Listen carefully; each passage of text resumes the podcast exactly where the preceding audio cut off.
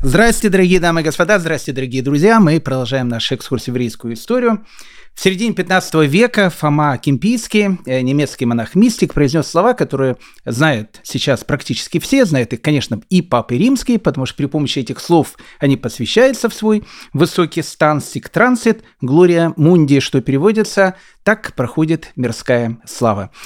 Итак, бы хотелось начать наш сегодняшний разговор с рассказом о том, что именно эти великие слова э, были последними словами в жизни этого великого человека, который еще совсем недавно владел практически всей Европой, а сейчас умирал в простой человеческой кровати на богом забытом острове где-то в середине Атлантического океана. 5 мая 1821 года, ровно в 18.00, он всегда любил точность, император Франции Наполеон Бонапарт покидает этот бренный мир. Через четыре дня его хоронят, э, хоронит его весь остров, хоронит его весь английский гарнизон, хоронит его губернатор острова Святой Елены. Когда его э, опускали в могилу, звучали пушечные раскаты. На его э, месте, на его э, упокоение поставили большой камень, на котором была только скупая надпись «Генерал Бонапарт. Еще одна улыбка истории, дорогие мои друзья. Человек, который еще совсем недавно хотел владеть целым миром, теперь владел маленьким кусочком земли на далеком острове Святой Елены, который до этого практически никто в мире и не знал. И эта могила, она стала вторым Ватерлоу этого великого человека, которого он тоже проиграл. Какое было бы потрясающее начало э, для нашего сегодняшнего разговора, не правда ли? Но знаете, история, она намного более прозаичней. И последние слова императора э, были не сектранцит Глория Мунти. Последние слова императора были слова о, о китайцах. Да, да, о китайцах. Знаете, за несколько дней до своей смерти он впал э, в беспамятство, э, говорил о войне, о жене, о Франции. И буквально перед самой своей смертью он на несколько минут вернулся к сознанию. Он открыл глаза, его окружали его приближенные, его близкие, люди, которые были с ним практически всю его жизнь. Открыв глаза, он сказал, а где же эти китайцы, которых я так люблю? ну, не совсем поняли, наверное, вопрос великого императора. Он сказал, не такие хорошие эти китайские рабы, которые живут на этом острове. Я очень хотел бы, чтобы после моей смерти им дали несколько десятков Наполеондоров – чтобы это им был подарок от меня. Наполеон Доры – это валюта уже несуществующей страны, которую китайцам решил подарить уже несуществующий император. Но все-таки э, Наполеон Доры, они были сделаны из золота. А золото, даже если оно принадлежит монете уже несуществующей стране, всегда ценится. Почему же именно китайцы? За месяц до смерти Наполеона 2 апреля 1821 года, приблизительно в то же самое время, когда Наполеон Бонапарт и покидал этот мир спустя один месяц, в дом к нему пришли китайские рабы.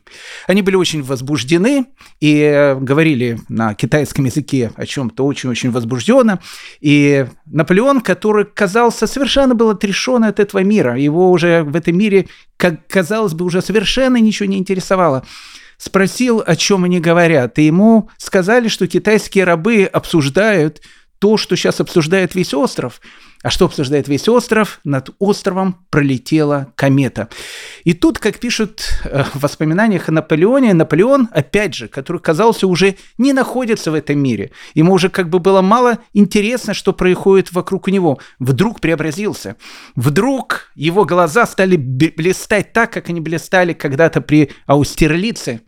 Он посмотрел на людей, которые находились в его комнате, и сказал «Комета!» Возвестила смерть Цезаря. Комета пришла, чтобы возместить и мою смерть. Вот такая вот, э, э, дорогие мои друзья, присказка э, сегодняшняя наша. И не случайно наша присказка, какая сегодня посвящена Наполеону Бонапарту, потому что практически весь наш сезон этого года ну, в той или иной степени мы говорим с вами про Наполеона, этого самого Бонапарта, про его время. Э, мы еще не заканчиваем наш э, сезон, у нас еще будет буквально э, несколько серий, так что у нас еще будет о чем поговорить. Но еще раз, Наполеон – это путеводная звезда, еще раз, сезона 2022-2023 года. Поэтому наш сегодняшний разговор тоже будет связан с ним. Точнее, будет связан со страной, которую он так и не победил, которую он так и не покорил. Хотя, в общем, в принципе, э, очень-очень к этому э, стремился. Но, э, скажем так, он ее немножко, ну, не, не хочется сказать, обрезал, он ее немножко порезал. Ну, допустим, отрезал от этой страны ее итальянские владения, отрезал от этой страны, ну, ту часть Польши, которую эта страна получила в результате раздела Польши. Ну, опять же, это ненадолго, потому что после его смерти, когда его в 1815 году отправят на этот самый э, остров Святой Елены, все вернется на круги своя.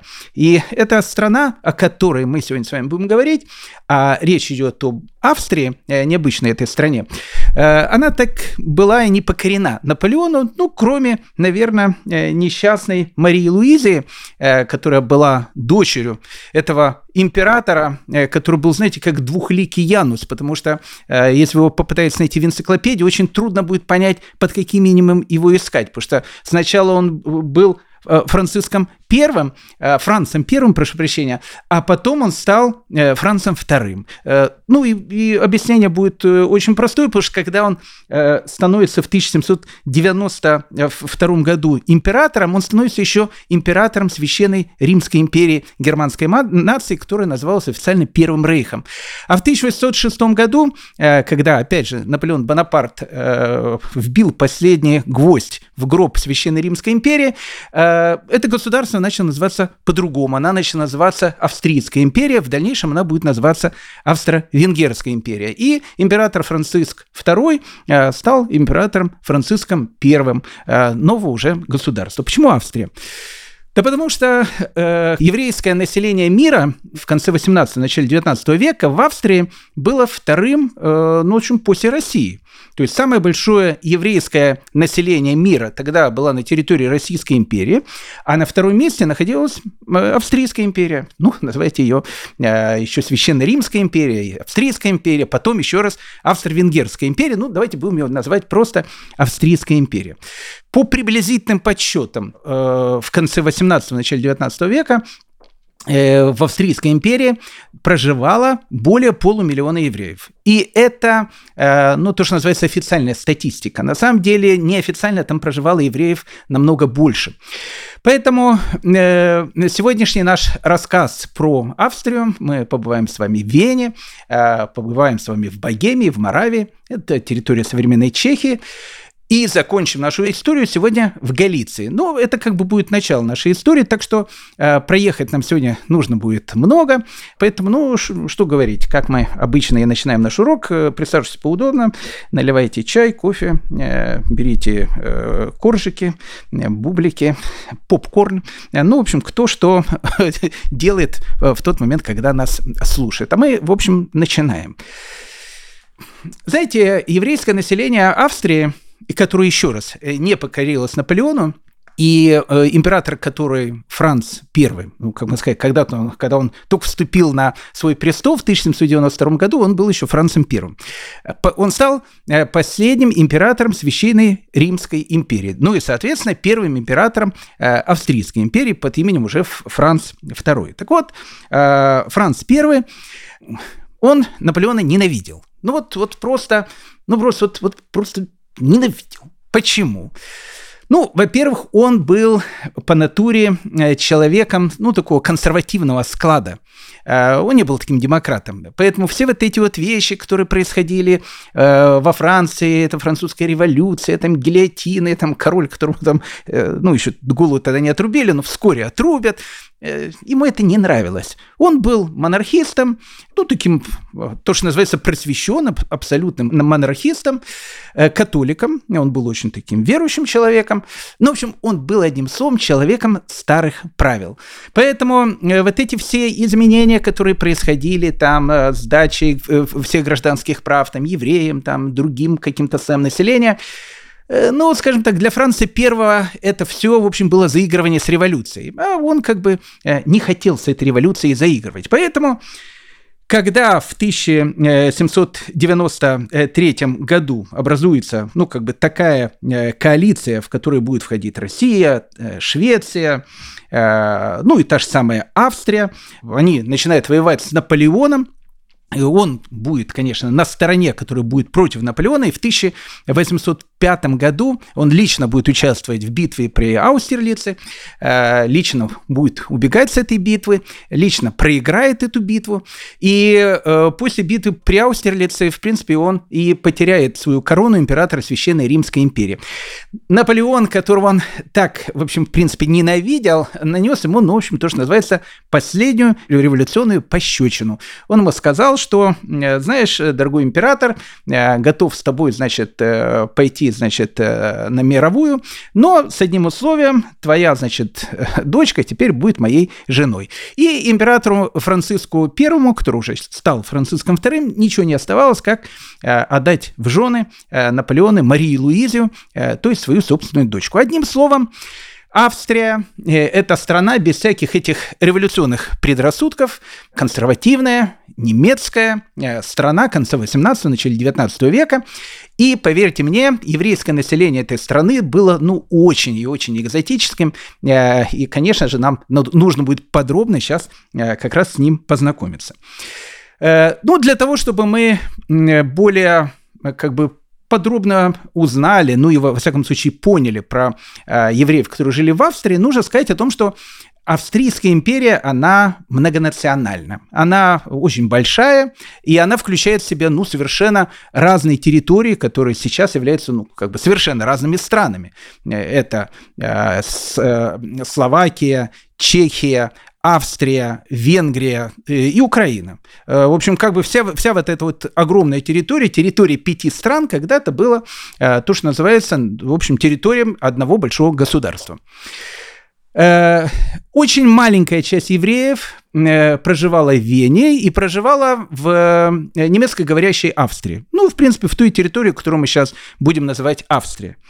Евреи, которые там проживали, их называли толериати, вот толериети, прошу прощения, их назвали толериети.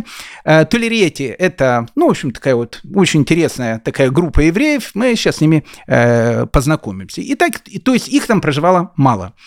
На территории современной Моравии и Богемии евреев проживало намного больше, э, ну, в общем, но они проживали под э, таким лозунгом о том, что нужно постоянно сокращать еврейское население. Это, это очень интересная история, мы об ней поговорим чуть больше и, и чуть дальше. Ну и, наверное, самое э, обширное в еврейском плане э, владение Австрийской империи – это территория современной Галиции и Венгрии. Ну, Галиция э, когда-то принадлежала, соответственно, Польше. После раздела Польши 1772 года, после первого раздела Польши, вот та территория, которая называется Галицией, со столицей в городе Львов, который был, в принципе, польско-немецкий город. В принципе, вот до 1918 года, до окончания Первой мировой войны вся эта территория никогда не была ни украинской, ни российской, она всегда была австрийской. То есть это была, в общем, в принципе, часть Австрии, а потом часть Австро-Венгрии. Вот там вот как раз проживала, ну, самая большая часть еврейского населения. А, им там разрешали размножаться, а это была тема больная тогда, размножение евреев. Э, ну, в общем, ну, давайте обо всем подробно. Э, евреи, которые проживали в Австрии, э, и я имею в виду в э, немецкоязычной Австрии и в, в самой Вене, как я сказал, назывались толериети. Толериети э, переводится с немецкого языка как слово терпимые. Ну, в общем, их так и называли терпимые. Их терпели. Но как евреи Вены и, и вообще э, немецко говорящие Австрии, как они гордились этим званием э, толерьети или терпимые. Э, они не просто им гордились, э, но это звание, э, вот сейчас, знаете, есть звание там академик Академии наук, и человек, знаете, там значок еще носит, кто вы, я академик. Вот в те времена, когда человек хотел представиться, кто вы? Он говорил, я терпимый. И люди, которые, опять же, проживали на территории э, Австрийской империи, говорили, неужели он и есть тот самый терпимый? Быть терпимым – это звучит гордо. Э, они могли проживать в Вене, ну, при, при определенных условиях, конечно. Э, они не имели права иметь э, собственную недвижимость, то есть у них не име... они не могли владеть своими собственными домами. Они были очень богатые люди. Это были фабриканты, это были банкиры. Бедные люди в Вене не жили. Некоторые из них жили в настоящих дворцах. Но это дворцы э, только считались ими на бумаге. Они были, конечно, не принадлежали им, они были записаны на какое-то третье лицо по одной простой причине, потому что толерантные евреи, они, с одной стороны, терпимые, но, с другой стороны, это евреи, которые, опять же, не имеют права владеть никакой собственностью. Они не могли построить свою синагогу. Они просили долго о том, что э, все-таки еврейская община Вены, она была э, как бы, ну, небольшая, там жило где-то 1400 э, евреев. Ну, приблизительно там было 130 семей. 130 семей, э, там могли проживать члены этой семьи, могли проживать слуги. Ну, в общем, как бы колония, еврейская колония была, ну, приблизительно 1400 человек, а в самой Вене тогда проживали э, 300 тысяч. Поэтому, ну, в общем, как бы какая-то капля в море. И вот этой самой э, капли моря терпимых э, синагоги тоже э, не разрешали строить. Ну, для того, чтобы стать терпимым, э, для этого нужно было удостоиться. Знаете, в те времена, ну, это было, наверное, как, ну, какое-то, не знаю, американское гражданство, может быть, мы не знаю, австралийское гражданство. Но вот э, сначала э, для того, чтобы стать терпимым, ты должен получить то, что называется грин-карту. По этой самой грин-карте тебя делали терпимым, ну, то есть ты как бы становился терпимым, ты не, не гражданин Австрии. То есть вот тут о гражданстве никто э, ничего не говорит, ты терпимый. Но еще раз мы сейчас увидим, почему терпимый это звучит гордо. Терпимым мог быть только один человек. То есть один человек мог получить грин-карту, потом один человек мог стать, то, что называется, терпимым, ну, иметь этот паспорт, где было написано «терпимый». И тогда, соответственно, вся его семья и все его слуги – они как бы считались одной семьей, и они как бы считались семьей терпимого. А семья терпимого имела право проживать э, в Вене, имела право проживать э, в немецкой Австрии. Э, ну, надо сказать о том, что, во-первых, количество терпимых должно было быть не более 130 семей, как я сказал, не более. Поэтому, если какая-то семья убывала, могли принять еще какую-то семью. Но, в принципе, для того, чтобы, опять же, стать терпимым, человек должен был иметь, э, ну, как бы какие-то свои финансы. Не менее э, 60 тысяч э, гульдинов, это гигантская, конечно, сумма, и э, у терпимых, знаете, была такая вещь, так как э, только э, глава семейства был терпимым, а как бы вся его семья, там, не знаю, жена, дети, слуги и так дальше, они как бы входили в семью терпимого. Когда терпимо умирал, э, статус терпимого заканчивался. Причем, э, кстати, интересно, знаете, э, люди настолько гордились вот этим э, статусом быть терпимыми в Австрии, что э, на могильных плитах э, знаете, иногда там писали, там, не знаю, там актер, там, не знаю, герой Советского Союза, там, или еще что-то. На их могильных плитах писали «Здесь покоится терпимый Рабинович. И когда люди проходили по кладбищу и видели, что тут находятся терпимые, они понимали, что какой же был все-таки человечище, который смог прожить э, в этом сумасшедшем городе Вена и в этой э, веселой в конце 18 начале 19 века, ну, очень католической Австрии, вот именно с этим титулом терпимый. Когда терпимый, опять же, умирал, его жена, дети и слуги, они, в принципе, из Вены из э, немецкой Австрии изгонялись по, по одной простой причине потому что они не были терпимыми. Вдова э, и дети могли получить статус терпимого, э, если у каждого из них, опять же, была сумма не менее 60 тысяч гульдинов.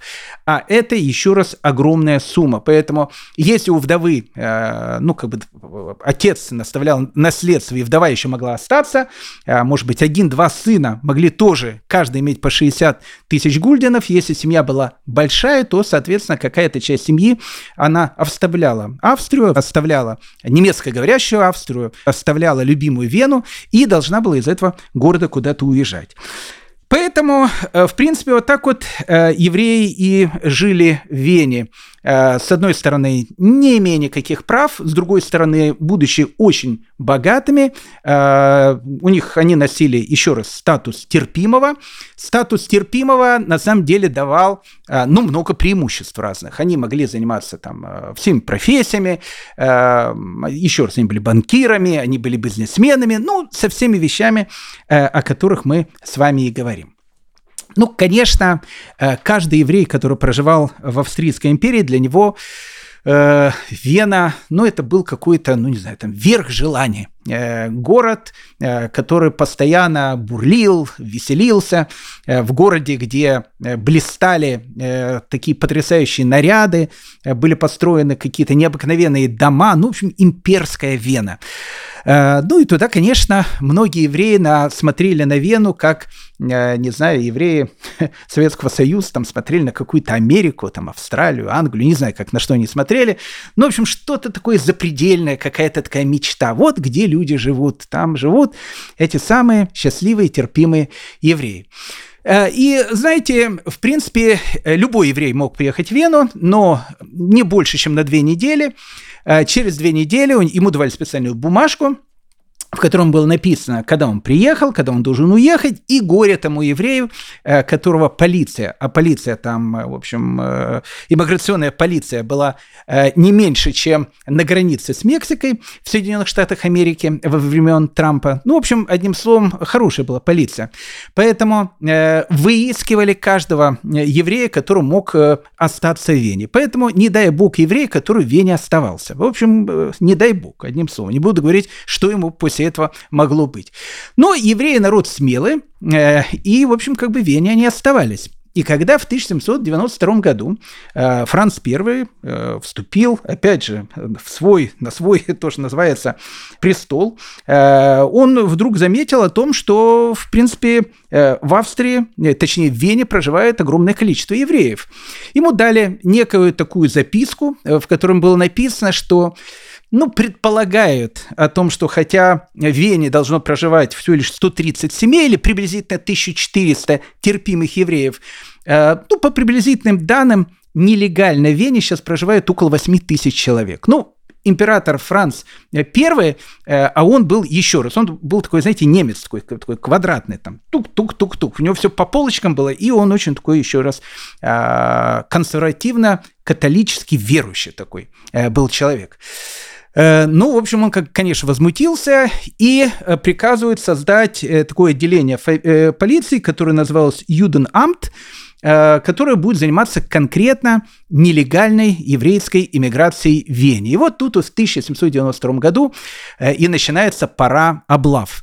Ну, при Франции первом и Франции втором, поверьте мне, э, нелегалов в Вене уже практически не осталось, потому что на каждом э, углу э, были полиция, она, в общем, следила, в общем, проверяла, смотрела, не дай бог, чтобы там не оказался какой-то еврей, который будет проживать и находиться в Вене более двух недель.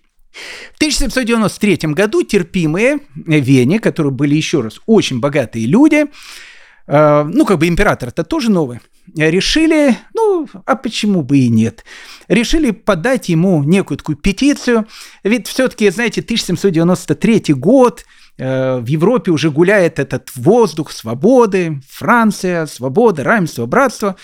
Ну, как бы казалось, и, ну, и в Австрию этот э, воздух свободы должен прийти. Ведь тогда же, знаете, э, все было как э, с мобильными телефонами. Ну, сделали новую э, модель э, Apple, ну, она есть в любой стране, даже в Иране она через какое-то время есть. Ну, то есть, как бы э, мир, он тогда, с одной стороны, был очень большим и очень разным, но с другой стороны, веяния, особенно которые были в Европе, они, в общем, как бы так или иначе касались всех. Поэтому в 1793 году терпимые евреи, еще раз, очень богатая такая прослойка, написала петицию нового императора с просьбами э, сделать какие-то демократические преобразования, не для всех евреев, не дай бог, конечно, э, ну, для терпимых, для терпимых евреев. Э, первое, что они просили, разрешить э, терпимым приобретать недвижимость в Вене и немецкой Австрии. Ну, как бы казалось бы, ну, логичное совершенно требование. Еще раз, это очень богатые люди, жили они многие во дворцах, Э, одевались они уже как немцы, говорили на немецком языке, э, выглядели они как очень-очень такая богатая аристократия, ну и как бы, а с другой стороны, ничем не владеют. То есть, ну, какой-то э, такой полубомж в Вене, немец, мог владеть какой-то хижиной, а человек, который был миллионером, не мог владеть ничем. Поэтому, ну, как бы первое требование, ваше императорское величество, ну, пожалуйста, можно ли нам терпимым иметь свои дома? Э, второе, тут просьба, то, что они просили, отменить специальный брачный налог, потому что ну, скажем так, во всей империи был специальный брачный налог. Э, такой же специальный брачный налог был у терпимых. Но так как терпимые, это такая прослойка довольно такая богатая, поэтому брачный налог, поверьте мне, был тоже очень богатым разрешить не произносить жениху э, клятву при, э, ну, как бы свадебной церемонии, когда жених э, говорит это известные слова «Атми кудешет ли, ты посвящаешься мне по закону там, Моисея». Ну, в общем, как бы фраза, при помощи которой происходит еврейское бракосочетание. Просьба, можно ли эту фразу не произносить по-немецки, потому что по правилу ее нужно было произносить на немецком языке. Почему на немецком языке? Потому что на свадебной церемонии должен был присутствовать обязательно представитель местной полиции местной полицейской управы. То есть он должен был присутствовать на э, свадьбе, он должен был наблюдать за свадебной церемонией, и, ну, так как он все-таки на иврит не говорит, он должен понимать, что там э, говорят. Может быть, они там, э, когда он ей женится, говорит, ты посвящена мне по закону там Бонапарта, э, э, да будет он здоров, или еще какие-то вещи. Поэтому, чтобы не было никаких таких проблем, э, э, в общем, эту фразу нужно было тоже произносить на немецком языке. Они попросили, а можно ли мы ее будем произносить на иврите. Э, они еще попросили, а могут ли э, евреи, которые имеют научную степень, потому что э, в Вене тогда среди терпимых было несколько уже, то, что называлось, докторов наук. Могут ли они, в общем, как бы, ну, работать на государственной службе? Следующее, они очень просили, ну, хотя бы для терпимых, не для всех, для терпимых, можно ли отменить это правило, которое было в, Австрии, в Австрийской империи? Понимаете, тогда было так принято, что если ты писал кому-то письмо, и ты был евреем, ты не мог просто так написать, ну, там, адрес, э, там, э, почтовый индекс и так дальше, ну, и имя, фамилия того, кто отправляет. Ты не мог так написать. Ты э, обязан был написать при этом слово «еврей». Даже если у тебя было слово, фамилия Иванов, там, Василий Иванович, ты так бы и писал бы «еврей Иванов Василий Иванович». По одной простой причине, потому что это было правило, которое, еще раз, тогда делало действие в Австрийской империи. Ну, и последнее требование, которое они, которые они просили, оно касалось Юден-Анте, вот этой, э, ну, этой организации отделения э, полиции, которая, в общем, занималась поисками нелегала. Они очень попросили, чтобы сняли эту вывеску, э, которая, в общем, как бы терпимых, ну, оскорбляет. А на вывеске было написано для евреев, старевщиков и извозчиков. Ну, им как бы ну, как бы оскорбительно это было для людей, которые еще раз имели такое высокое положение. И вот эту записку, которую терпимые написали новому императору, и принесли Францу II. И тогда он еще, прошу прощения, был Францем I. Э, когда, э, когда э, Франц II, точнее, Франц II был, потом стал Францем I. Когда Франц II увидел требования евреев, он вот искренне возмутился. Ну вот, как написано в воспоминаниях, ну просто возмутился. Как евреи имеют право э, писать такие вот вещи. Ну, в общем, это просто полное безобразие. Единственное, что Франц II сказал, что так как он человек, э, ну, таких демократических немножко взглядов, Конечно, надпись на юденанте для евреев, старющиков и извозчиков, может быть, она какая-то такая не очень толерантная, он сказал, что единственное, э, в общем, на что правительство может пойти когда-нибудь, если, в общем, соизволит, э, ну, в общем, как бы взять и э, изменить эту надпись. Э, в 1802 году э, Франц, тогда еще второй, попросил полицию, чтобы она уточнила, сколько в Вене проживает евреев. Полиция сказала, что э, Ваше Императорское Величество, как и обычно, 140 семей, ну, приблизительно 1400 человек. Э, но, в принципе, еще раз, по закону если человек имел э, имущество более 60 тысяч гульденов, э, если человек обладал какой-то, ну, очень такой серьезной профессией, то, в принципе, э, он мог стать и, вот там было 130 семей, он мог, мог дать, стать, ну, теоретически 131 семьей, если, опять же, ему бы это позволили. Франц II, услышав о том, что в 3000-й Вене, 300-тысячной э, Вене э, проживает 1400 евреев, сказал, что их тут проживает э, слишком много. Поэтому надо как-то ну, ужесточить требования, которые есть. И требования ужесточили.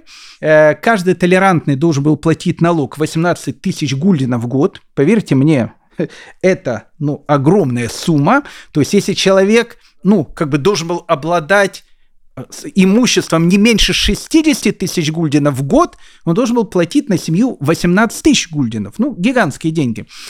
Что, соответственно, э, для очень многих даже богатых людей э, ставило большой Маген Давид, большую, в общем, шестиконечную звезду на их мечту э, перебраться в этот необыкновенный город Вена, где жили эти счастливые терпимые, которые очень-очень, как я сказал, гордились своим статусом. В 1806 году э, у терпимых происходит такой, э, ну, как бы год, когда они действительно торжествовали, если так можно сказать. Э, не то, что торжествовали, они как бы и торжествовали, и переживали одновременно. Был такой год торжества и переживаний. В 1806 году, как мы э, с вами помним, э, в э, Париже император Наполеон Бонапарт собирает свой Синдрион. Мы, ну, опять же, говорили много про это, какая была истинная цель Наполеона Бонапарта, о том, чтобы евреи стали, в общем, гражданами Европейского Союза, без того, чтобы они были евреями и так дальше. Ну, в общем, мы долго об этом говорили. Но э, понятие «сделать Синдриона», э, оно напугало многих. Особенно то, что называется э, верующих христиан. Ну, в России православная церковь э, это восприняла, в общем, как э, первый э, знак прихода Антихриста. Ну, в общем, как бы это логично, потому что именно Синдрион, опять же, по христианской, христианским преданиям, был именно тем органом, который, в общем, присудил смертную казнь Иисусу из Назарета. И, в общем, как бы создавать, опять же, Синдрион, сейчас, опять же, того же самого первосвященника и так дальше, а кто же тогда будет Машиехом, а кто будет царем? А царь уже есть. Это Наполеон Бонапарт. А Наполеон Бонапарт, если будет царем, э, э, то есть Христом, а Христом он быть не может, значит, он будет антихристом. Ну, в общем, и начало э, распространение тогда по Европе. Э, Австрия тоже очень католическая страна, э, как мы с вами говорили, но вот эта тема антихриста тут тоже звучит, но звучит во второй очередь. В первую очередь она звучит к тому, что, в принципе, Синдрион, который собирает Наполеон в 1806 году, опять же, это после победы при Аустерлице, когда практически под сапогами Наполеона уже находится практически вся Европа, и Австрия, э, которая получила уже несколько пощечин, э, теперь она уже, опять же, не священная Римская империя, э, не, ну, да, не священная Римская империя германской нации, Первый рейх закончился на этом, и вот и у нее есть евреи, опять же, много евреев, особенно в Галиции и Венгрии, и тут мы видим о том, что в Париже Наполеон хочет создать некий такой еврейский орган. А, ну, одним словом, не станет ли э, еврей пятой колонной э, в этой самой Австрии. Э, посол Миттерлинг австрийский, который тогда был в, в Париже, пишет письма и говорит о том, что очень боится, так говорят многие, многие дипломаты, о том, что Наполеон э, провозгласит себя мессией, э, и евреи э, на него именно так и смотрят. Э, и поэтому Синдрион – это первый шаг э, к началу новой такой мессианской, с точки зрения христианства, антимессианской эпохи, то есть эпохи Антихриста. Э, и, в общем, поэтому нужно что-то, конечно, делать. Э, Франц II, э, который был еще раз человеком таких консервативных взглядов, вызывает к себе шефа австрийской полиции, которого звали э, Зумерау, и говорит о том, чтобы Зумерау как бы посмотрел на то, что происходит в Париже более внимательно. И Зумерау начинает вчитываться в протоколы э, сионских не мудрецов тогда еще, э, сионские мудрецы в конце 19 века придумают, э, в протоколы Синдриона Наполеона. И он видит там фразу, которая его очень-очень на, на, насторожила, потому что там говорилось о полном возрождении еврейского народа. Ну, в общем, как бы э, один из э, э призывов Синдриона – полное возрождение еврейского народа. А что значит полное возрождение еврейского народа? Это и есть э, Мессия, Мессия – это Наполеон. Ну, в общем, безобразие полное. Э, э, Зумерау, э, который еще раз шеф австрийской полиции, приказывает о том, что за евреями, в общем, нужно следить очень-очень так серьезно, смотреть, вскрывать все письма, которые евреям приходят из Франции, которые евреи пишут во Францию. Под разными предлогами, которые только могут быть, не давать евреям паспорта, если они захотят ехать на территорию Франции. Если человек захочет все-таки э, ехать на территорию Франции и будет требовать, э, Зумерау сказал о том, что полиция должна его будет вызвать и должна будет ему э, объяснить о многих из тех последствий, которые, э, в принципе, будут его ждать после э, возвращения на, в общем, историческую родину. И вот тогда у Зумерау Э, ну и возникает вот этот вот первый пазл, он как бы сложился, потом его уже будет крутить очень много, но вот именно э, начинается он именно тогда, когда начинается вот это э, безумие 1806 года в Австрии. Дело в том, что при Наполеоне очень расцветали так называемые прошу прощения, масонские ложи. А, ну и тут как бы, ну тут как бы и пазл сложился. Э, с одной стороны масоны, а с другой стороны, э, ну как бы Наполеон провозглашает себе миссией, а евреи, соответственно, миссии ее признают, и получается э, с одной стороны пазл масоны, а с другой стороны пазл жиды, ну и получается вместе жидомасоны. Жидомасонский заговор. Зумерау в своем докладе императору пишет. Уже поверхностный взгляд на ход дела раскрывает его политические тенденции, Ваше Императорское Величество, и заставляет опасаться последствий величайшей важности для тех государств, где этот народ рассеян, и имеет значение благодаря своему богатству, связям и, самое главное, хитрости.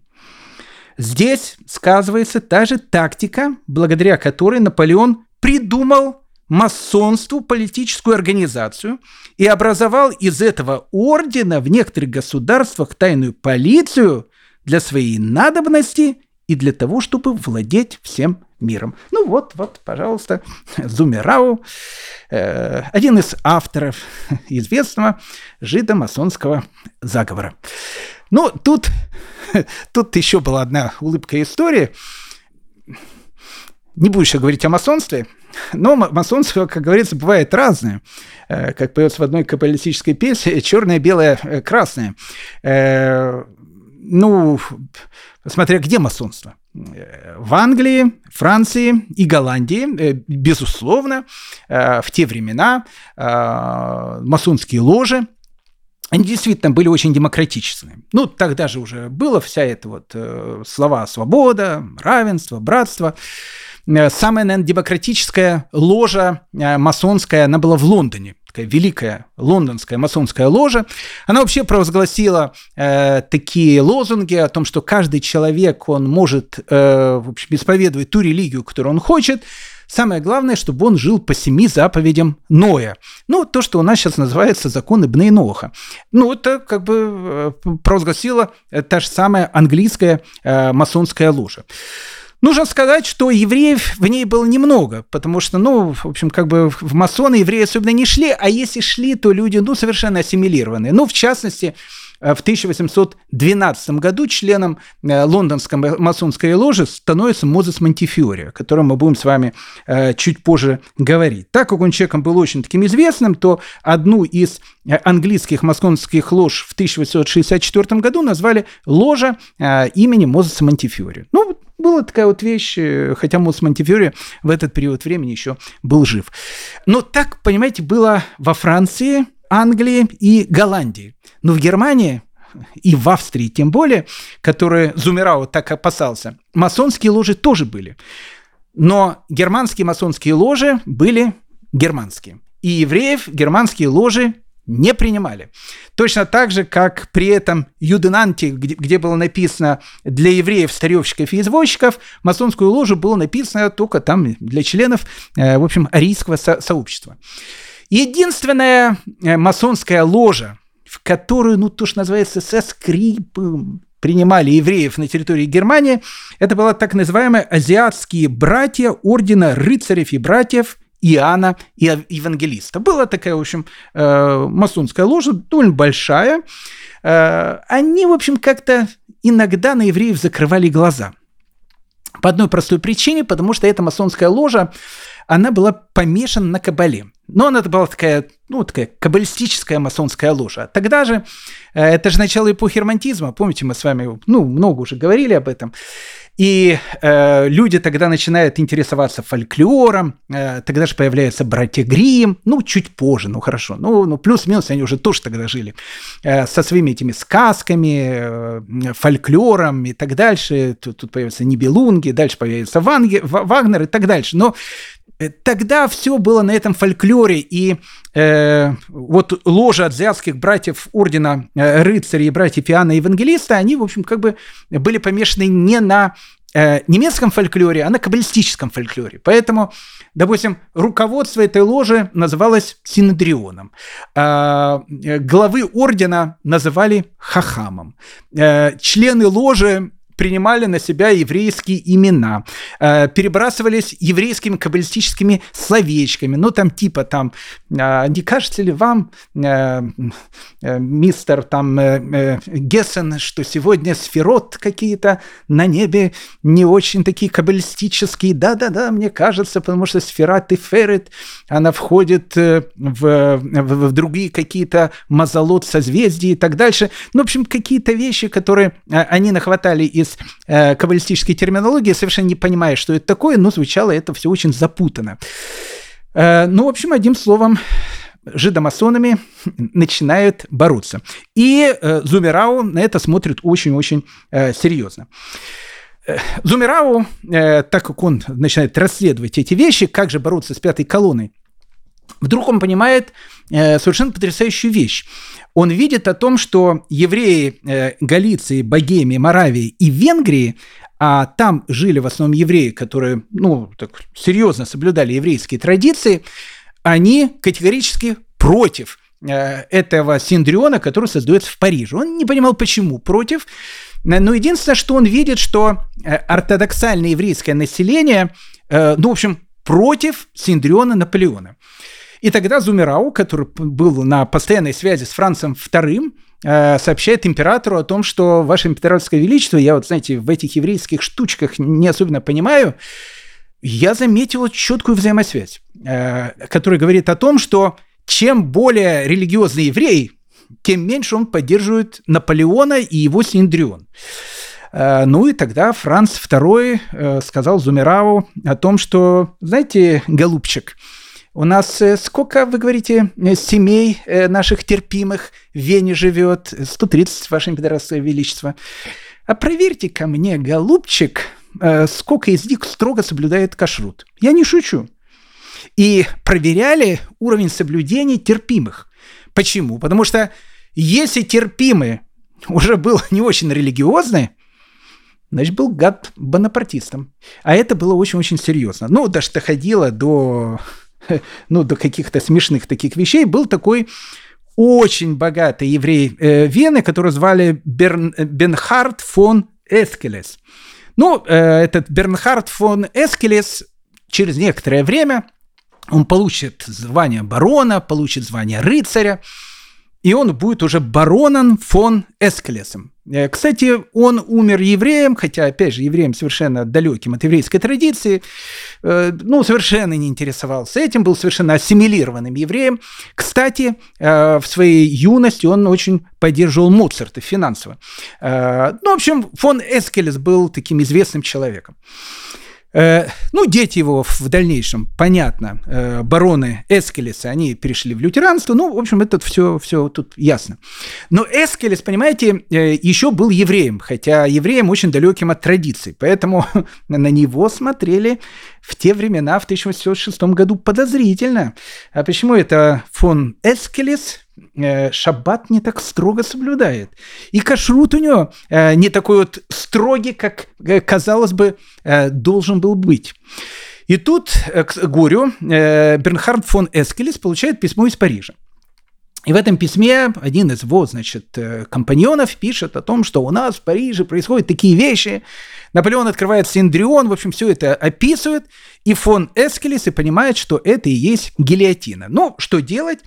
Э, он приходит к шефу полиции Зумерау э, и говорит, э, уважаемый Гер Зумерау, ну, хочу, то, что называется, с поличными сразу сдаться. Он говорит, а вы что, бонапартист? Ваш там высокоблагородие, ну, какой же я бонапартист?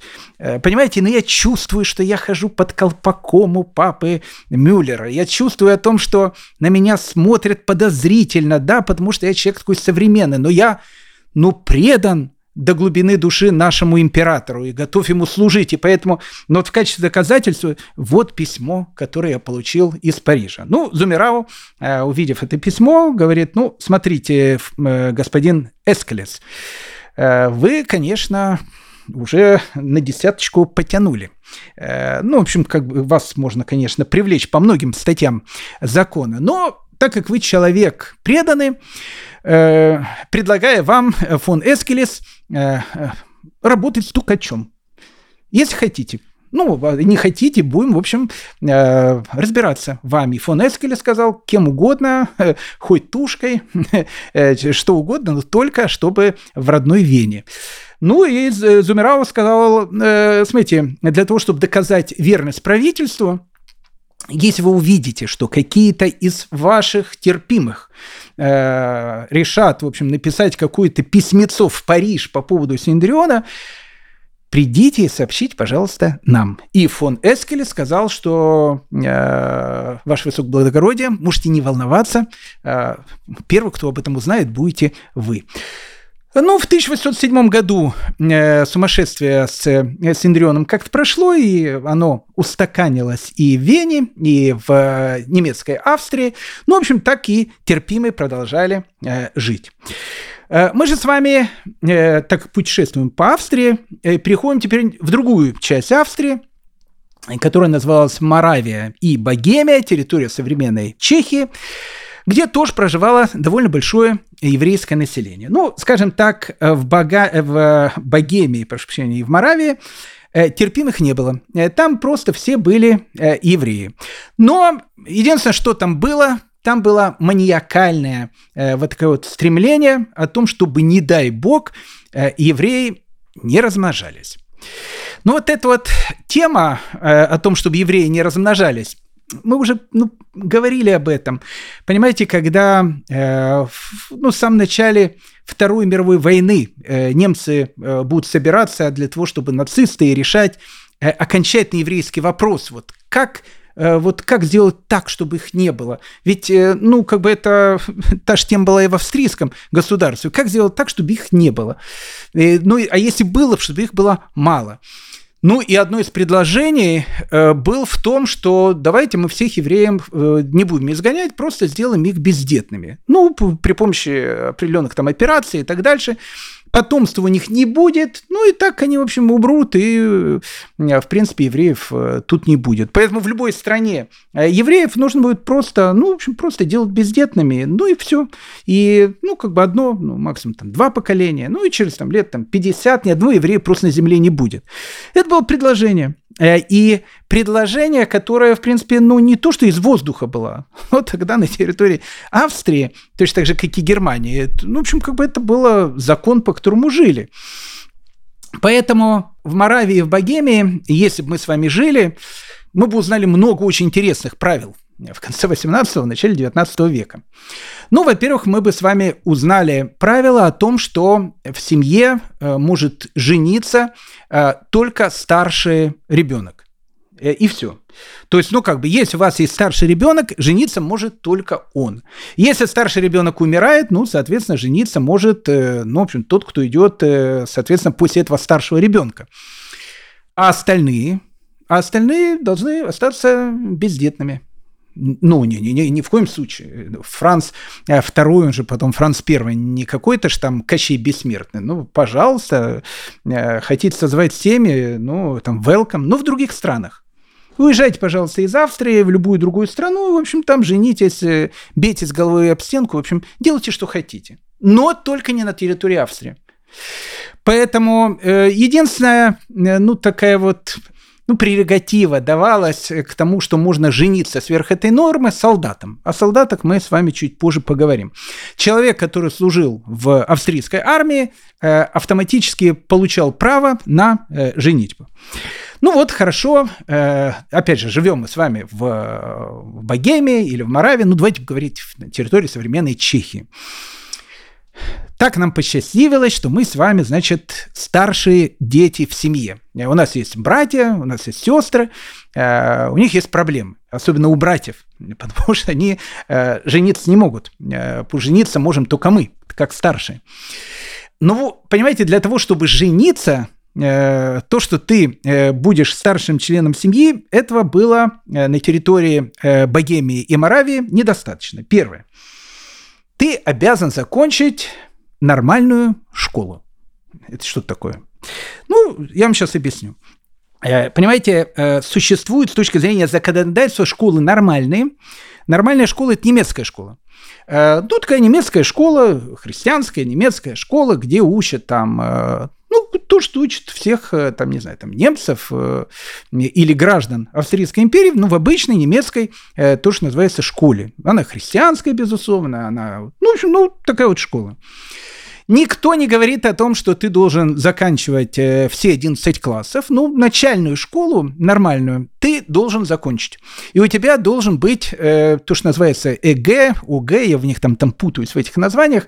Ну, в общем, то, что у нас на латыни называется в Израиле багрутом. Э, у тебя должен быть багрут, в котором будет э, сказано о том, что ты закончил нормальную школу. И вот мы с вами, значит, э, нашли, э, значит, нашу любимую хавочку, э, и родители уже договорились, и мы уже такие счастливые, потому что мы будем создавать сейчас нашу семью, и тут мы понимаем, что у нас с вами проблема потому что нормальную школу мы с вами не закончили, а нормальную школу не закончил, значит, на хавочке жениться не можешь. Поэтому иди в школу, э, заканчивай ее, и, в общем, когда получишь бумажку о том, что закончил нормальную школу, тогда можешь и жениться. Э, второе требование. У тебя должен быть определенный капитал. Если у тебя нету определенного капитала, и ты, в общем, э, называется гол как сокол, э, ну, как бы быть соколом это не стыдно, но тогда женись э, где-то на территории Африки. На территории Моравии и Богемии соколы обычно не женятся. Поэтому должен иметь определенный капитал. Третья вещь, ты должен иметь разрешение местного совета. Э, это тоже очень важная вещь, э, потому что вот у нас есть аттестат об окончании начальной школы. Вот мы показываем, что мы не соколы, а, а что-то имеем. Э, ну, теперь надо идти, значит, в городскую администрацию, заполнять 550 анкет, чтобы городская администрация разрешила вам жениться. Ну, после того, как мы получаем уже заветную, значит, бумажку о том, что наконец-то жениться мы можем, тут э, самое важное требование – возраст. Э, мужчина не имеет права жениться моложе 22 лет, девушка не имеет права выходить замуж моложе 18 лет. Это четкий закон Богемии и Моравии. Поэтому быть старшим членом семьи, это еще не значит э, спокойно э, жениться. Э, для этого ты должен иметь вот такие вот э, критерии. Ну, еще один критерий, очень-очень важный и очень-очень интересный. Э, для того, чтобы ты женился, ты должен быть так называемым фамилиантом. Э, если ты не фамилиант, то ты не женишься. Э, и вот у нас с вами, значит, как бы, ну, вот все уже есть, все бумаги мы собрали там, и э, разрешение там совета мы имеем, и видим э, вот эти вот глаза наших братьев, которые смотрят на нас со словами, а нам что, оставаться бездетными, не женатыми всю жизнь, но вот что будет дальше, а мы такие счастливые, на крыльях – но мы должны быть фамилиантами. Что такое фамилианты? Мы должны с вами иметь фамилию. Нет фамилии, дорогой, goodbye. Э, жениться ты не имеешь права. И тут мы подходим, ну, к очень интересной такой вот э, тоже странице нашей истории э, фамилии, э, потому что именно в этот период времени фамилия начинает и появляться. Ну, надо сказать э, сразу же, о том, что Австрия, она стала родоначальником еврейских фамилий. Ну, в полном смысле этого слова. Франция, э, не Франция, а Австрия, прошу прощения, первая страна, э, даже не в Европе, первая страна, в принципе, в мире, которая в обязательном в таком формате обязала каждого еврея в 1787 году иметь фамилию. Вы скажете, ну что как каждая страна? Я вам хочу сказать э, между нами, э, что э, существует и сегодня, в 2023 году, страны, в которых до сих пор фамилии нету. Ну, к примеру, Исландия. Там официально по закону фамилии нет. Вы знаете, у нас есть на нашем канале «Еврейская история» ну, ну, не, ну как, неудобно говорить, совершенно потрясающая лекция. Ну, есть лекция, посвященная еврейским фамилиям. Очень интересная, ну, мне так кажется. Я там собрал какой-то интересный материал. Она у нас есть. Прокрутите чуть-чуть э, там э, ниже э, и найдите лекцию «Еврейские фамилии». Ну, для того, чтобы было легче, я, в общем, ссылку поставлю на эту лекцию. Там мы подробно обсуждаем про еврейские фамилии. Но так как мы сейчас с вами находимся в Австрии, и в Моравии, и в Богемии, и мы жениться с вами очень хотим, и мы понимаем о том, что нам надо иметь фамилию, ну, давайте ну, в двух-трех словах поговорим о фамилиях, потому что именно тогда они начинают э, появляться. Итак, в 1787 году Австрия э, вводит для евреев обязательное ношение фамилий. Делается это не из-за того, что Австрия такая демократическая, а делается для того, чтобы евреев нужно знать в лицо. Ну, как говорится, э, знаете, в известной этой каббалистической э, поговорке те, кто кушают мацу, э, узнаю я по лицу. Ну, по лицу не всегда узнаешь. Э, а вот паспорт, то, что известный э, каббалист Раф Печкин называл документ. Документ – это важная вещь. Вот в документе усы, лапы, хвост, он уже не подойдет. Там должна быть фамилия. Поэтому так как нужно считать, сколько у тебя евреев, там 130 семей, а как ты эти семьи посчитаешь? У них должны быть фамилии. Э, вторая страна, кстати, которая вводит фамилии, точно по точно такой же причине, без всякой любви к евреям, это Южная э, и Новая Пруссия. Ну, то есть та часть территории Польши, э, которая будет принадлежать Пруссии. Это, ну, там территория Варшавы, ну, и вот те города, которые там Познань и так дальше. Та территория, которая в результате трех разделов, она становится частью Пруссии. Там обязательные фамилии были э, введены в 1797 году. В Российской империи, э, как вы знаете, обязательное ношение фамилий было э, введено в 1804 году. В Западной Галиции в 1805 году. Я вам хочу сказать, что многие евреи имели фамилии, ну, намного раньше, чем многие русские люди и украинские, и белорусские. Потому что, в принципе, особенно у крепостных фамилий как таковых и не было. В основном начали брать, знаете, когда фамилии? Ну вот уже так вот, фамилии, фамилии, после отмены крепостного права. А, а до этого как бы Степашка, Ивашка, там, ты чей? Мы Орловы. Ну, то есть в смысле, там, князя Орлова. Ну, и будешь, значит, Орловым, там, запишем тебя. А, ну, много так фамилий э, происходит, об этом можно еще раз э, много-много говорить. Так вот, э, у евреев становится, значит, фамилия. Я вам хочу сказать такую одну вещь. Ну, опять же, не хочу входить в эту тему. У нас есть целая лекция, еще раз, я вам ее, на нее ссылку пришли. В, в принципе, по фамилии можно определить, а, ну, приблизительно, э, где ты находился тогда, когда тебе давали фамилию, и приблизительно определить либо профессию, либо твое место жительства, особенно если это российские э, фамилии, ну, Российской империи, на 1804 год. Потому что в 1804 году давали фамилию. Ну, к примеру, скажу только один пример, и все. Не надо меня там спрашивать, моя фамилия, моя фамилия. Ну, один пример. Э, ну, как вы знаете, своя рубашка ближе, то, что называется, к телу. Поэтому фамилия, допустим, Шестак. Но вот откуда она происходит? Не потому что культ личности, а потому что просто было понятно, как работают фамилии. Ну, скажем так, Шестак э, в 90% случаев фамилия не еврейская, она русская. Есть фамилия русская, есть украинская, есть Шестак, есть Шостак, есть разные произношения этих фамилий. Но производные этих фамилий совершенно разные. Потому что у русских людей, и украинских, и у белорусских есть фамилия Шестак или Шостак, как правило, эту фамилию давали шестому сыну в семье. А, либо, э, ну, были много разных таких, допустим, э, других вещей, допустим, в э, Речь Посполитая, одна из самых распространенных монет, она называлась шестаки, или шостаки, или шестаки. Ну, в общем, причина возникновения русских шестаков, она одна. Причина возникновения еврейских шестаков совершенно другая. Почему? Потому что недалеко от Новогрудока, на территории современной Беларуси, находилось местечко, которое называлось Шестаки. И вот евреи с этого местечка, Шестаки, э, многие из них получили эту фамилию. Откуда он? Он из Шестаков. Ну и писарь говорит, ну и запишем его Шестак. А самое интересное, так как Шестак это в данной ситуации, э, это э, то, что называется самое, что ни на есть российская фамилия, потому что фамилия моей бабушки Сукальская. А Сукальская происходит от, э, от названия Сукалы. А Сукалы – это все-таки Галиция. Э, это значит, что, э, скорее всего, со стороны моей бабушки э, Сукальские, они, в общем, жили на территории где-то там Австрии или вот, вот в тех вот частях империи. Когда, во всяком случае, на тот момент, когда они фамилию получали. Потом они могли перебраться в Российскую империю, мы будем видеть о том, что когда начнется обязательно военная служба, многие таки будут делать. Но это об этом, опять же, чуть позже.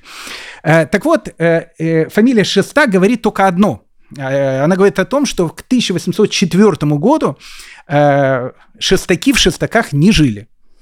Потому что иначе зачем их называть шестаками? Это значит, что в 1804 году, когда в Российской империи давали фамилии, э, мой далекий предок Шестак жил в каком-то другом, не знаю, Жмеринке где-то он жил. И у него спрашивали, так, писарь, как будем этого, значит, мойшка записывать? Ну, не знаю, там, э, откуда он? Из Шестаков приехал. Ну, так и напишем, Мойша Шестак. И так получилась фамилия Шестак. Также получилась фамилия Жванецкий из города, э, там, э, Жванцы.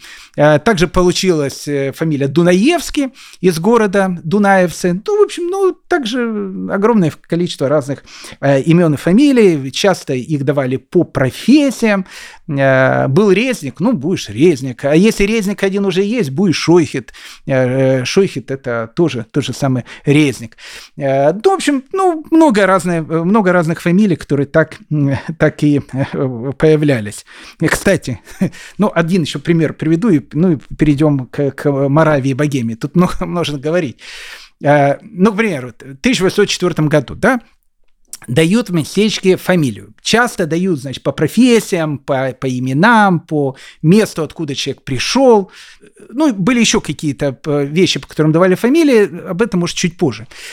Э, ну, вот, к примеру, э, человек, он ведущий молитвы в синагоге. А, ну вот как его назвать, этого ведущего молитвы в синагоге? Ну вот писарь, он сидит, э, как назовем этого из ролика? А он, ваше высокоблагородие, у них в синагоге поет. Как у них этот, значит, э, э, певец в синагоге называется Кантор. Ну, дадим фамилию, значит, будет Кантор. Записали Кантор. Ну, к примеру, Кантор есть. А в местечке-то не одна э, синагога. Писарь опять говорит, а этого как назовем? А он тоже кантор в их этой еврейской синагоги, но другой. Но кантор уже есть не положено. Но как у них еще кантор называется? Ну, говорят, Хазаном. Отлично. Значит, будет Хазанов. Прекрасно. Потом идет дальше. Так, кантор есть, Хазанов есть. Э, а у них еще есть одна синагога. там тоже есть тот, который поет. Но не положено уже. Кантор есть, Хазанов есть. Как же мы его назовем? Ну, еврей предлагает, можно назвать Зингер. Э, тоже тот, который, ну, такой голос хороший. Ну, хорошо, запишем. Зингер, значит, четвертая синагога. А этот Хайм, кто там? Тоже, ваше высокоблагородие, поет в синагоге. Ну, слушайте, Кантор есть, Хазанов есть, Зингер есть. Но, говорят, поет, как соловей. Ну, так и запишем Соловьев. Так и получается фамилия, кстати, Соловьев. Ну, в общем, это история еврейской фамилии. Э, но, дорогие друзья, давайте все-таки э, у нас идет, как говорится на латыни, как это говорится, цигель, цигель, улюлю. Я уже просто я латынь учил в школе, э, но время это идет. Давайте все-таки вернемся в Богемию, в Моравию. Ну, к фамилиям. Так вот, фамилия стали давать поздно. Но у евреев, особенно в некоторых городах, э, вот, допустим, в Праге и в, во Франкфурте, фамилии были очень древние. Ну, вот вполне серьезно. Вот, вот Франкфурт и Прага – это вот два таких места, где многие евреи имели уже фамилии до того, пока э, в обязательном порядке на территории Австрийской империи в 1787 году не начали э, насильно давать эти фамилии. И эти фамилии, как правило, ну, считаются самые древние э, среди, ну, не знаю, шкинавских фамилий, потому что это действительно уже были фамилии. Франкфуртские фамилии, это 16-17 век, э, э, они происходят из-за вывесков. Дело в том, что если кто-то был там в Праге, не знаю, как во Франкфурте, но в Праге это еще осталось. Все-таки был тоже немецкий город. А Прага и Франкфурт, еще раз говорю, это два города, которые имели представителей э, евреев, у которых фамилии уже появлялись в 16-17 веке, тогда же, прошу прощения, когда фамилии стали появляться у очень знатных людей, потому что у многих из них только у единиц были какие-то фамилии, там, как фамилия Рюриковича мы. Ну, в общем, это только Рюриковича. А так, в общем, фамилии, как я сказал, многие в России получают э, плюс-минус к, к отмене крепостного права. Не только в России. Не только в России, там и в Англии, и в Германии, там фамилии многие получали позже, чем получали их евреи. Так вот, э, древние еврейские фамилии, франкфуртские. Э, как я сказал, допустим, в Праге, понимаете, там э, не существовало нумерации домов. Там существовал каждый дом, он имел какую-то картинку. Там. Э, мы с вами говорили, там, дом трех поросят. Ну, к примеру. Где он живет? Он живет э, там, в, в, не, не знаю, там, в, в старом там городе, в доме у трех поросят. Ну, отлично, дом у трех поросят найти можно. Приходишь туда, где у вас тут э, три поросенка? А вот право-лево, там прямо, значит, три поросенка. Ну и, соответственно, человек жил, ну, не знаю, там в доме у трех поросят, в доме, там, не знаю, у трех э, бокалов и так дальше. Ну, ну в общем, ну, огромное количество э, в Праге и во Франкфурте это было. Во Франкфурте многие дома, они имели так называемые шилты. Шилты – это такие вывески. Э, они могли быть разных цветов, на них могло быть какое-то изображение.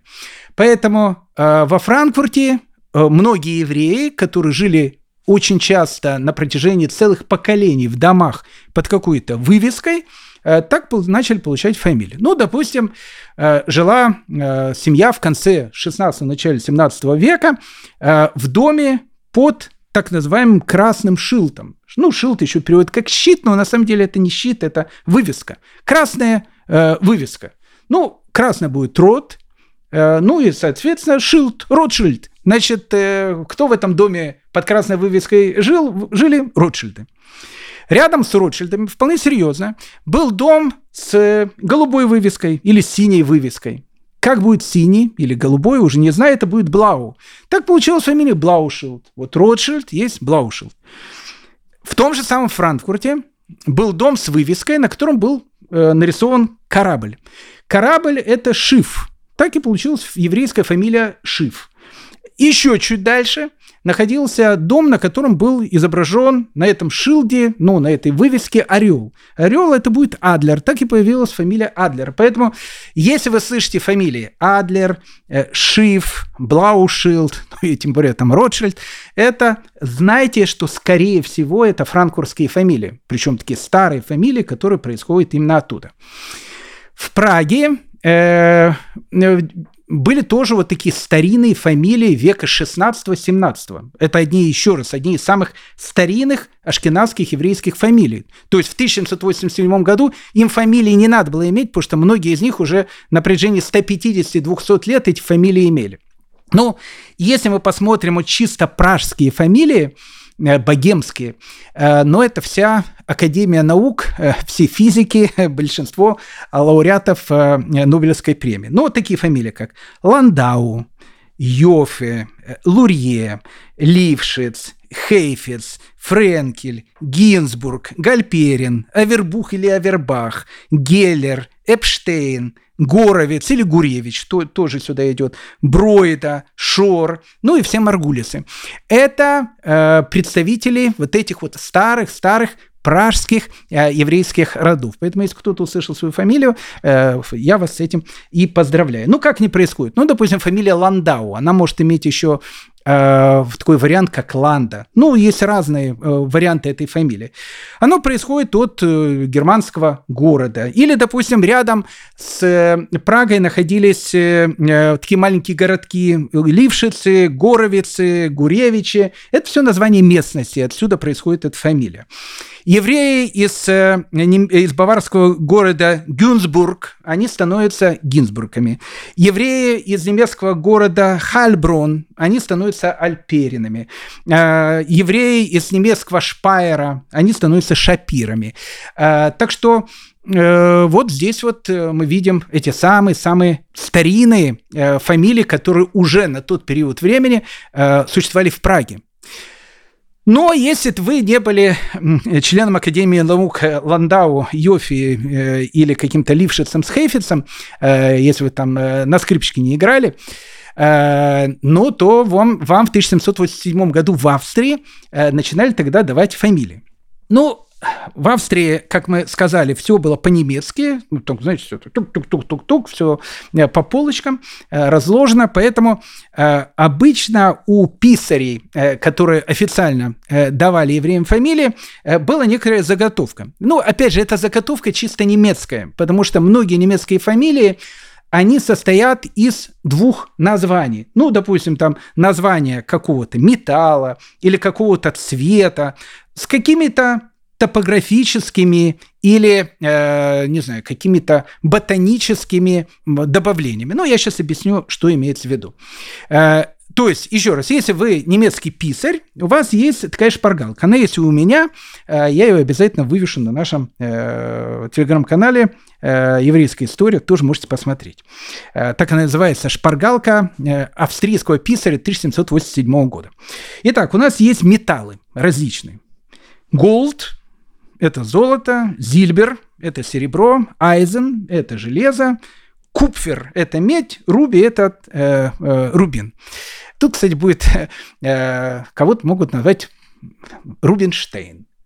Ну, почему? Потому что вторая часть, она должна быть из каких-то э, либо камней, либо топографических вещей. Допустим, это Берг может быть, Фельд, э, Беркет гора, Фельдполе, Штейн камень, Дорф деревня, Хейм дом, Баум дерево, Блат э, лист, Розенблат. Как переводится? Розовый лист. Розенбаум. Баум – это уже у нас дерево, розовое дерево. Э, Блюм, Швейк, Вальд, ну, в общем, Гросс. Гросс – это большой, Кляйн – это маленький. Лихт – это свет, Штерн – это звезда. Э, и, и так вот получается фамилия. Ну, вот, к примеру, что-то меня на культ личность потянул, ну, ну просто еще раз, своя э, рубашка ближе к телу, поэтому из истории э, моей семьи. Э, у моего дедушки э, фамилия Блитштейн. Ну, блит, э, оно да, даже слышится немножко, тот, кто даже идыш не знает, э, и немножко не знает английский. Это же все-таки германские языки. Блит, блат – это. Э, кровь. Блитштейн – это кровяной камень. Ну, странное такое название – кровяной камень. Дело в том, что э, вот это, видите, опять же, кровяной и камень. Почему кровяной камень? Дело в том, что рубин – он, в общем, считается очень хорошим таким камнем. Э, ну, в общем, действительно таким. У евреев нету там камень счастья. Но опять же, не буду всю эту историю, но вот с точки зрения там еврейской традиции, рубин, в общем, хороший камень считается. И человек, который носит э, вот сам этот рубин, который сам по себе является хорошим камнем, как фамилию, это значит, ну, этот хороший камень будет с ним всю жизнь. И когда будет ложиться спать, и когда будет вставать, еще у детей, внуков и у правнуков э, этот самый э, Рубинчик, фамилия тоже есть такая, он будет тебя, значит, сопровождать. Поэтому вот если есть Рубин, ну вот есть фамилия Рубинштейн. Ну это классика такая, рубиновый камень. Ну есть уже один Рубинштейн, ну будешь рубинчиком. Я знаю таких, э, прекрасная семья, э, рубинчики. Э, Рубин, ну, в общем, это ну, плюс-минус, все, все эти вот есть вещи. А если уже там полным-полно этих Рубинштейнов, там, э, Рубинчиков, Рубинов и так дальше. А человек хочет иметь вот такую вот фамилию. Ну, Рубин какого цвета? Он цвета красного. Красный это, э, ну, со, со, со, соответственно, у нас, э, допустим, красный уже есть с, со, с именем Штейн. Э, вот рот это красный, Ротштейн. Там у нас есть Ротшильд, это будет Ротштейн, к примеру. А ты тоже хочешь, чтобы тебе дали фамилию, которая будет связана с Рубином это надо всегда взятку дать э, писарю. Это, это так, так просто такие фамилии не давали. Поэтому, если были люди богатыми, они могли дать взятку писарю и сказать, слушайте, а, знаете, а запишите нас, ну уже, ну, Рубинштейнов полно, тут Рубинчиков, Рубины, все эти. А дайте фамилию Блитштейн. Блитштейн – кровяной камень, ну, то есть красный камень. Тоже Рубин. Ну вот, пожалуйста. Поэтому э, фамилии создавались э, ну, давайте, давайте, давайте. Для примера возьмем слово gold. Да, gold – это золото. Э, ну, вот как дают, опять же, фамилии в Австрии. Gold у нас есть, а дальше идет вот топонимы. У нас есть Берг. Это э, город, гора точнее. Первое, как запишем? Голдберг. Голдберг, отлично, Золотая гора. Вторая у, у нас идет Штейн, камень. Как запишем? Голдштейн. Голдштейн, нормально. Этот, как у нас идет? Эдблат, листочек. Ну, отлично, давай запишем Голденблат или Голдблат. Прекрасно. Э, этот будет, значит, золотой лист. А, а этот будет блюм. А блюм это, э, это цветок. Ну, будет голдблюм. А этот, э, который хорошо поет, как мы его назовем? Ну, давайте назовем его розовым э, этим э, баумом, деревом. Ну, розовое дерево. Значит, запишем Розенбаум. Ну, в общем, так фамилии стали появляться в 1787 году на территории э, современной Моравии, Богемии.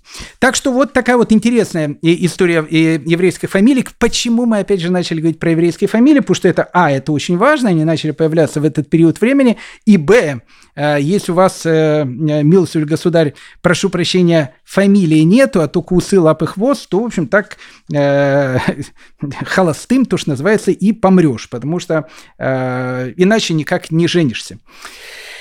Что-то мы в, застряли с вами в, в Моравии, в Богемии, да? А, нам, а нам-то нужно в Галицию двигаться и в Венгрию. Она, она-то нас ждет. Э, ну, не волнуйтесь, никуда она не убежит, дождется уже в следующий раз уже в следующий раз. А там, поверьте мне, очень много интересных э, историй.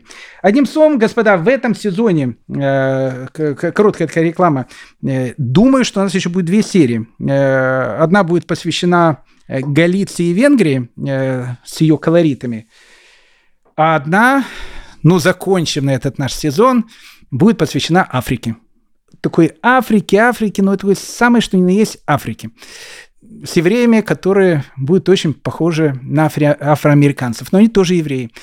Потому что, ну, как бы, ну, если это общая еврейская история, ну, надо и туда заглянуть. Еще мы туда не заглядывали.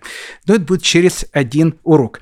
Одним э, словом, дорогие мои э, дамы и господа, всем очень благодарен, что вы были с нами, уважаемые э, Хейфицы, Гуревичи, Рубинштейны, э, ну, и еще как ваша фамилия, не знаю, э, Рейхи, Райхи, что обозначает империя, императорские тоже такие фамилии, городские, ашкеназы, э, берлинеры, ну, ну, в общем, там э, много-много других фамилий.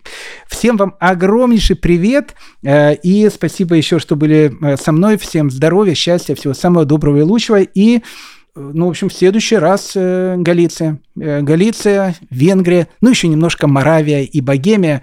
Там еще, ну, немножко покрутиться нам надо. Счастливо, дорогие господа. Счастливо. Пока.